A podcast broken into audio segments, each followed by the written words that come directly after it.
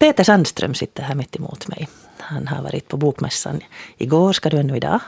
Jag kommer att fara fram och åter idag också innan jag tar tåget hem till Åbo. Mm. Och um, du är här därför för att uh, jag ville jättegärna prata med dig om det här med tjocka släkten. För att det är ganska roligt. Du och din syster Ann-Sofie har podden Sattström tillsammans. Och sen har du också i dina böcker beskrivit både en fadersgestalt och en mamma. Och för de av oss som följer Ann-Sofie till exempel på Facebook så är det ju väldigt lätt att tänka sig att du skriver om dina föräldrar. Men så lär inte helt vara fallet. No, alltså, jag tar ju förstås modell ur mitt eget liv ganska långt i allt jag skriver. Men samtidigt så vill jag ju se det här nog som ren fiktion på det viset att jag vrider till det precis hur jag vill. Jag kan eh, ljuga och förvränga helt enligt den konstnärliga friheten så att säga. Men givetvis så, så ser jag i viss mån drag av, av verkliga människor i många av mina gestalter. Mm. Um, du skriver mycket om förhållandet till både sonens förhållande till modern, sonens förhållande till fadern, till systern. Um, hur viktigt är det för dig det här att, att liksom bena ut och fundera på de här förhållandena, de här nära förhållandena? No, jag vet inte hur viktigt det har varit men det har helt enkelt blivit på att det här, jag, jag har ganska ofta tyckt att det är intressant att se just hur, det här, hur människor som har satts i en relation till varandra beter sig gentemot varandra. För jag menar, man väljer ju inte sina föräldrar, man väljer inte sina syskon, man väljer kanske en livspartner, det är ju en annan sak. Men, men just det här med kärn, eller grundfamiljen om man säger så, så det är ju en, en, en situation som man egentligen försätts i och, och ofta tvingas förhålla sig till. Och det här har fascinerat mig genom åren ganska mycket. Jag pratade med någon psykolog någon gång som sa om det här att det är jätteviktigt. Uh, det här med att, att man uh, blir tvungen också att slipas mot människor som man inte vill, vill eller väljer. Att man är tvungen att förhålla sig till människor som är en, en givna. Och hon um, efterlyste liksom mera av sådant i dagens värld för att liksom motarbeta den här individualismen. Tror du att det är viktigt för att man ska utvecklas som Jag tror det faktiskt, att det här att man så att säga får eh, lite finna sig i situationen och, och tvingas eh, kanske anpassa sig och, och förhålla sig helt enkelt till människor som man då har getts att, eh, att umgås med, leva med på det viset som, som en sån här grundfamilj kan vara. Men det här att jag tror att egentligen så ett av de stora problemen i våra dagar är ju att folk har för många val. Det här låter ju kanske reaktionärt nu men det här man, det, det, det, innebär ju att man, man det här blir ganska så här, vad heter det, rastlös också. Man tänker hela tiden att okej, okay, nu har jag det här, men kanske det ändå skulle kunna finnas någonting som är bättre eller trevligare eller häftigare. Jag tror att en viss grad av förnöjsamhet är, grunden nog för en sån här lycka i vardagen som jag tycker att det är det viktiga. Mm, nu tappade jag tråden. Um, det här med att, att liksom förhålla sig till, till de som man har fått givna. Tycker du att det har ändrat dig som människa? Alltså man får ju också en viss roll. Då man, eh, ens föräldrar kanske liksom säger att du är sån här eller, eller eh, mot syster eller bror så är man antingen äldre, äldre eller, eller yngre syskon. Och man eh, liksom ges på något sätt en sån här roll i den här ursprungsfamiljen. Mm. Och hur, hur, mycket tror du att den hänger sen med och måste man bearbeta den? Jag tror att den är viktig att, att man ges en roll. Men samtidigt så måste man kunna ta avsteg från den rollen och visa att okej, okay, du tror att jag är så här, men jag är så här. Men det, det, är helt bra att ha en sån här grundtrygghet, att man, man får en plattform att utgå från. Men den kan man sen förstås ta avsteg ifrån på många sätt. Att uh, man behöver ju definiera sig och omdefiniera sig helt enkelt genomgående tror jag. Ja, åldern är ju redan sittat. Mm. Eh, då man är barn i förhållande till sina föräldrar och sen när man blir vuxen och ska försöka liksom spränga sig sin plats med sitt vuxna jag. Mm det är sant. Och man ser ju på sina föräldrar på ett annat sätt när man är vuxen själv också.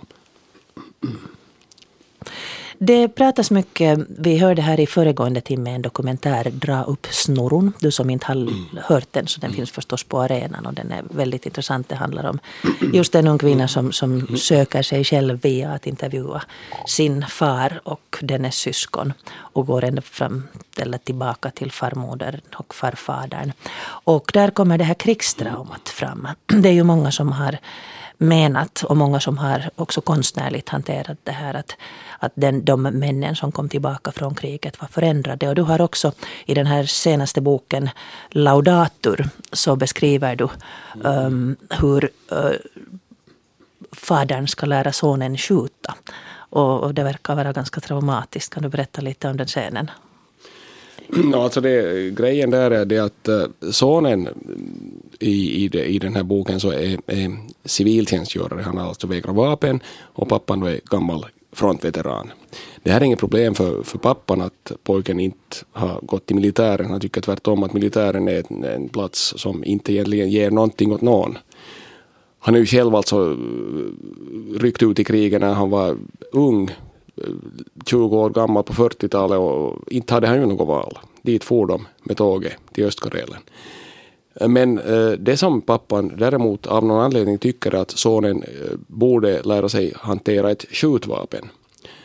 Kanske det eh, han tycker att det här är på något vis en manlighetsrit då att man ska kunna försvara sig på något sätt. Men det visar ju sig att den här sonen, han kan helt enkelt inte trycka av den där revolvern utan det, det, det, funkar inte. Det är en ganska makaber scen med en, ett dött svin som släpas ut till en sandgrop. Då måste ju ha någonting att skjuta på. Men då, inte till måls utan det skulle mål. vara en, en... Jag reagerade när jag läste den här boken att, att det kändes liksom makabert att man ska skjuta alltså på kött. Mm. Det, alltså när man skjuter på kött så, det där, så, så får man ju en känsla för hur det ska vi säga, låter när kulan tränger in. Jag vet nämligen att det här att eh, man brukar skjuta på, på svin när, när man testar vapen. Det har jag förstått och läst om. Så det här är sånt som är helt naturligt. Mm.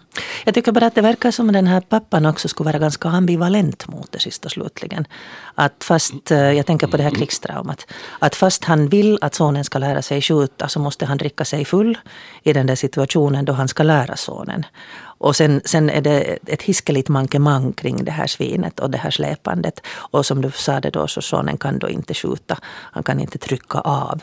Men hur uppfattar du fadern där? Att är det, är det liksom, finns det ändå en tudelning i honom själv? Det finns en stor tudelning och den, den grundar sig på det att eh, det som drabbar fadern här är att han känner dels att han måste lära det här vidare för han har växt upp förstås i en sån kultur där man ska helt enkelt lyda order om det behövs och eh, ta till våld till vapen om man måste försvara sig själv, sitt land eller en idé, varför inte det. Men det här, samtidigt känner han också att det här borde han inte ge vidare. Så han är, han är liksom kluven här mellan, mellan det här sin historia förstås, sin personliga historia och eh, det han tror att han måste göra för att så att säga göra sin egen son till en riktig man då om man säger så. Att det här är en ganska besvärlig situation och den förlöper ju kanske inte så bra heller i boken. Eh, hur tror du att sonen reagerar för det här? För att så som jag eh, läste det själv så uppfattar jag att sonen liksom också är tudelad. Att han för att eh, göra sin far nöjd så borde han liksom lära sig det här skjutande. Men, men han har inom sig en, en, en vägran, en ovilja att göra det och det slutar ju med att han inte kan trycka av. Mm. Det är sant. Eh, och det, här, men det som spelar in för sonen här är ju det att han vill egentligen göra sin far glad. Han vill, han, för han tänker så här att, att pappa vill lära mig skjuta och nu ska jag påminna honom om det här. Han säger i något skede papp, du skulle lära mig till skut. Det är han som påminner om det här. Att, att han, pappan har lovat att de ska göra det här tillsammans. Men inte vill ju han det heller, men han tänker att pappan kanske går och väntar på det här och om jag påminner honom om det så blir han glad. Och så, så, så är allt bra. Så här är det om man läser in, ska vi säga, känslor hos andra människor. Att man tänker att okej, okay, om, om han väntar sig att jag ska göra så nu så blir han glad om jag, om jag gör på det här viset. Det här är ju mycket allmänmänskligt. Mm. Och det finns ju alltid den här längtan efter föräldrarnas godkännande. Så är det. Så är det. Men, men just den här tystnaden, vi ska återkomma till ett annat exempel som du ger på med en karl som dinglar i flaggstången. Men, men det här med att, att inte kunna uttrycka. Tror du att det beror på, så man talar ju om, om den finländska mannen som inte kan uttrycka sig, ei puhu eikä pussaa. Och, och det där, um, tror du att det beror på liksom det här kriget på något sätt? Att det är ett krigstrauma eller är det någonting annat som gör att vi har det i vår kultur? Att det är så väldigt svårt att säga rakt ut.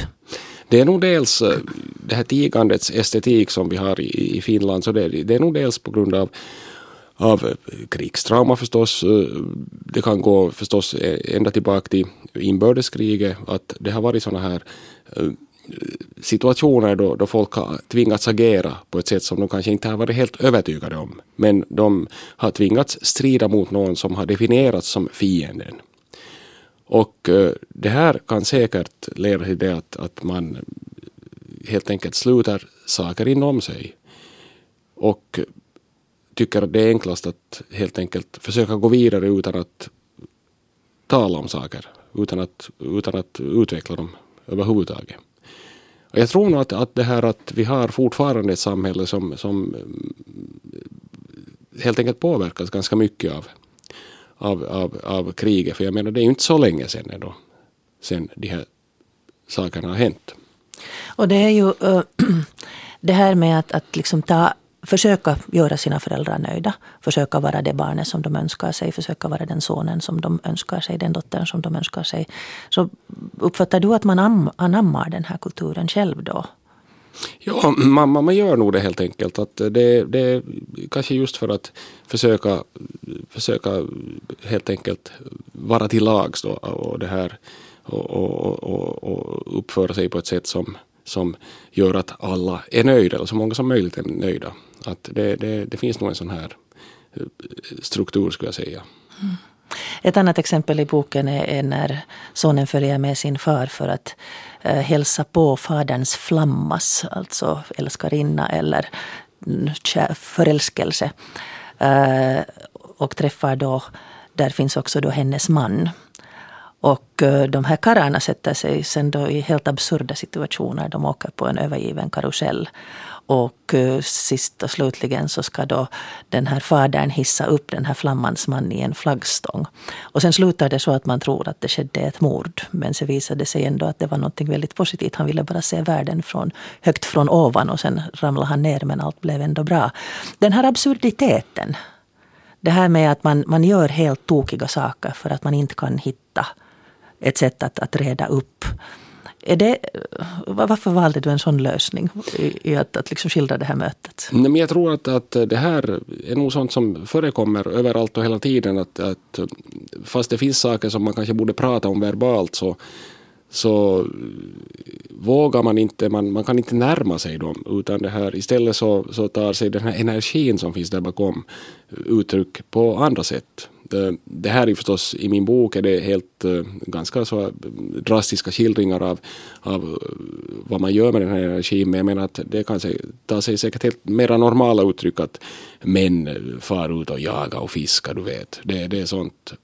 Jag tror att, eh, att just i, i, i sådana hobbys så finns det ganska mycket tystnad under saker som man egentligen kanske vill, borde prata om men det där man väljer istället att, att eh, uttrycka sin, sin energi då i det här aktion helt enkelt. Man, man utövar någonting istället. Och eh, jag, jag, jag, tror jag skriver i boken någonstans också om att den här huvudpersonen kommer ihåg att han brukar stå och röka tillsammans med en vaktmästare utanför akademin i Åbo. Och att de då hänger sig åt sånt som är typiskt för karlar att prata om. Ishockey, fotboll och vädret förstås. Men han funderar samtidigt att kanske den här vaktmästaren egentligen skulle ha velat prata om annat, poesi, kärlek eller vad som helst. Att vi har ju ganska i viss mån strikta roller nu. Att eh, du vet det här att karlar pratar om sådana saker och kvinnor pratar om andra saker. Och det här är inte alltid sånt som man måste godta helt och hållet utan man kunde egentligen Men kan man bräcka muren? Kan man plötsligt säga åt sin äh, gamla pappa som hela sitt liv har läst på ett visst sätt. Kan man säga att hej nu vill jag prata med dig om kärleken och döden och, och rädslan? Det är jättesvårt. Jag, jag, jag kom aldrig fram själv till de domänerna om man säger så. Min pappa har gått bort för några år sedan men det här vi, vi hade på, på ett plan nog en, en nära relation. Men den tog sig uttryck kanske i, mera just i konkreta handlingar. Då. Vi reste mycket tillsammans. När jag var i tonåren så tog han med mig på resor. Och jag var hans stöd på resorna på det viset att jag kunde ju engelska. Och han kunde inte så mycket språk. Och vi jobbade tillsammans, högg ved och såga ved och sådana saker. Det, jag, jag väljer att se det som en, en form av sån här ordlös kommunikation som ändå var ett uttryck för gemenskap och kärlek. Peter Sandström sitter i studion här med mig och vi diskuterar det här med tjocka släkten, hur man ska förhålla sig till dem. Och det som vi kom fram till är det här att det är väldigt bra också att vi har i våra liv sådana människor som vi inte har valt. Även om man idag talar mycket om det, att välja bort alla människor som inte ger dig energi. Men om det nu inte finns några stora traumor i bakgrunden så kanske man nu inte riktigt väljer bort sina föräldrar eller sina syskon. Mm, vi pratade mycket om, om fadern och sonen förhållande här. Men hur är det med, med det där, du beskriver också sonens förhållande till modern. Och det, det, I den här Transparent Blanche, alltså den här eh, modern som är någon slags helbrägdagörare. Uppfattar du som man, du är nu på andra sidan 50, och det där äh, ser det kanske lite ur, ur vuxens synvinkel redan. Upplever du att, att förhållandet till modern och fadern är olika? Jag menar, sen finns det ju också förhållandet mellan föräldrarna. Att hur mycket då ett eventuellt krigstrauma, eventuell tystnad, eventuell kultur av att inte kunna uttrycka sig påverkar ju också hustrun där. Mm. Så det blir ju en sån här konstellation. Ja, alltså jag tror nog att uh, man har olika relation till en mamma och en pappa av ganska olika orsaker förstås, men ändå att, att eh, jag har ju för egen del upplevt att jag, jag har kunnat eh, prata med, med mamma eller pappa med, om ganska olika saker, men, men kanske inte eh, om samma saker. Och det här tror jag nog att det är en ganska så här normal situation, att, att man har, man har en, en, en, en lite olika relation till vardera. No, det, där, um, det här med om, uh, i många familjer så är det ju så att i och med att pappan då har kanske liksom vuxit upp till den här tystnadens kultur och mera görandets kultur så blir det mamman som får ta den här eh, uh, pratande, den här förtroliga rollen. Mm, har du liksom gjort upp på något sätt, alltså hitta vägar, nya vägar att skapa det här vuxna förhållandet? Eller sätt, sätt dig själv på något sätt i relation till, till mamma på ett annat sätt? No, det, det som är, jag har lagt märke till hos mig själv är att egentligen har jag anammat den här tystnadens kultur. Tyvärr måste jag säga, för det här eh, det har jag märkt alltså i relation till mina egna barn. Jag har två barn själv och det här, de håller på att bli vuxna med i rasande takt. Men eh, jag har inte så lätt att eh, prata om saker med, med dem. Och det här är en sak som jag inte egentligen har kommit underfund med. Att varför måste det vara på det här viset? Varför kan jag inte vara öppnare, och visa mer av mig själv? Och jag skyller ju inte förstås på mina egna föräldrar. Att, att jag har Men fått... ser du mönster som, som du liksom har? Jag ser nog mönster i, i det här att, att jag, tilldelad. jag, har nog, jag har nog jättelätt för att glida in i en sån här uh, tystnad. Alltså jag, kan, jag är har alltid varit väldigt fysiskt närvarande med mina barn. Jag har till exempel varit med min son som nu är en 20 år, så jag var hemma eh, ett helt år med honom när han var baby. Och det var ett eh, mycket fint år. Jag tyckte att då fick vi en sån här omedelbar och, eh, och sann kontakt om man säger så. Men sen när han har vuxit upp så, så har den här kontakten blivit så här mera eh, sparsam på det viset att jag, jag, jag han är också en sån människa som kanske inte pratar så mycket. Med mig åtminstone. Och jag inte pratar så mycket med honom heller. Och där ser jag nog mönster som går igen från, från min egen barndom. Att jag kommer ihåg att pappa, min egen pappa, alltså han var en mycket varm människa och eh, han hade lätt att få folk att skratta. Han hade blåa ögon. Och, eh, men i viss mån så, så var han också en sån som gled in i en sån här tystnad. Att, att han satt helt enkelt och smålog och pratade inte om saker som kanske skulle ha känts som väsentliga. Och men jag har grubblat en del på det här och kommit fram till att okej, okay, det, det, det där måste också anses som att det är helt schysst på det viset att man måste ju inte hålla på och bena ut och, och fläka upp varje liten detalj heller i livet. Utan hade du en sån period som du ville göra det? Nej, jag hade egentligen inte det. Uh, utan jag har inte, jag har varit, mina, mina personliga behov av att, att förstå världen har jag försökt lösa på egen hand. Vilket ju kan ses som en styrka men också en svaghet. För man är ju jätteensam då när man försöker grubbla sig igenom saker och helt enkelt förstå hur saker och ting blir som de blir. Det där är också en sida av det här med att man slutar sig inom sig själv och, och helt enkelt inte är öppen utåt.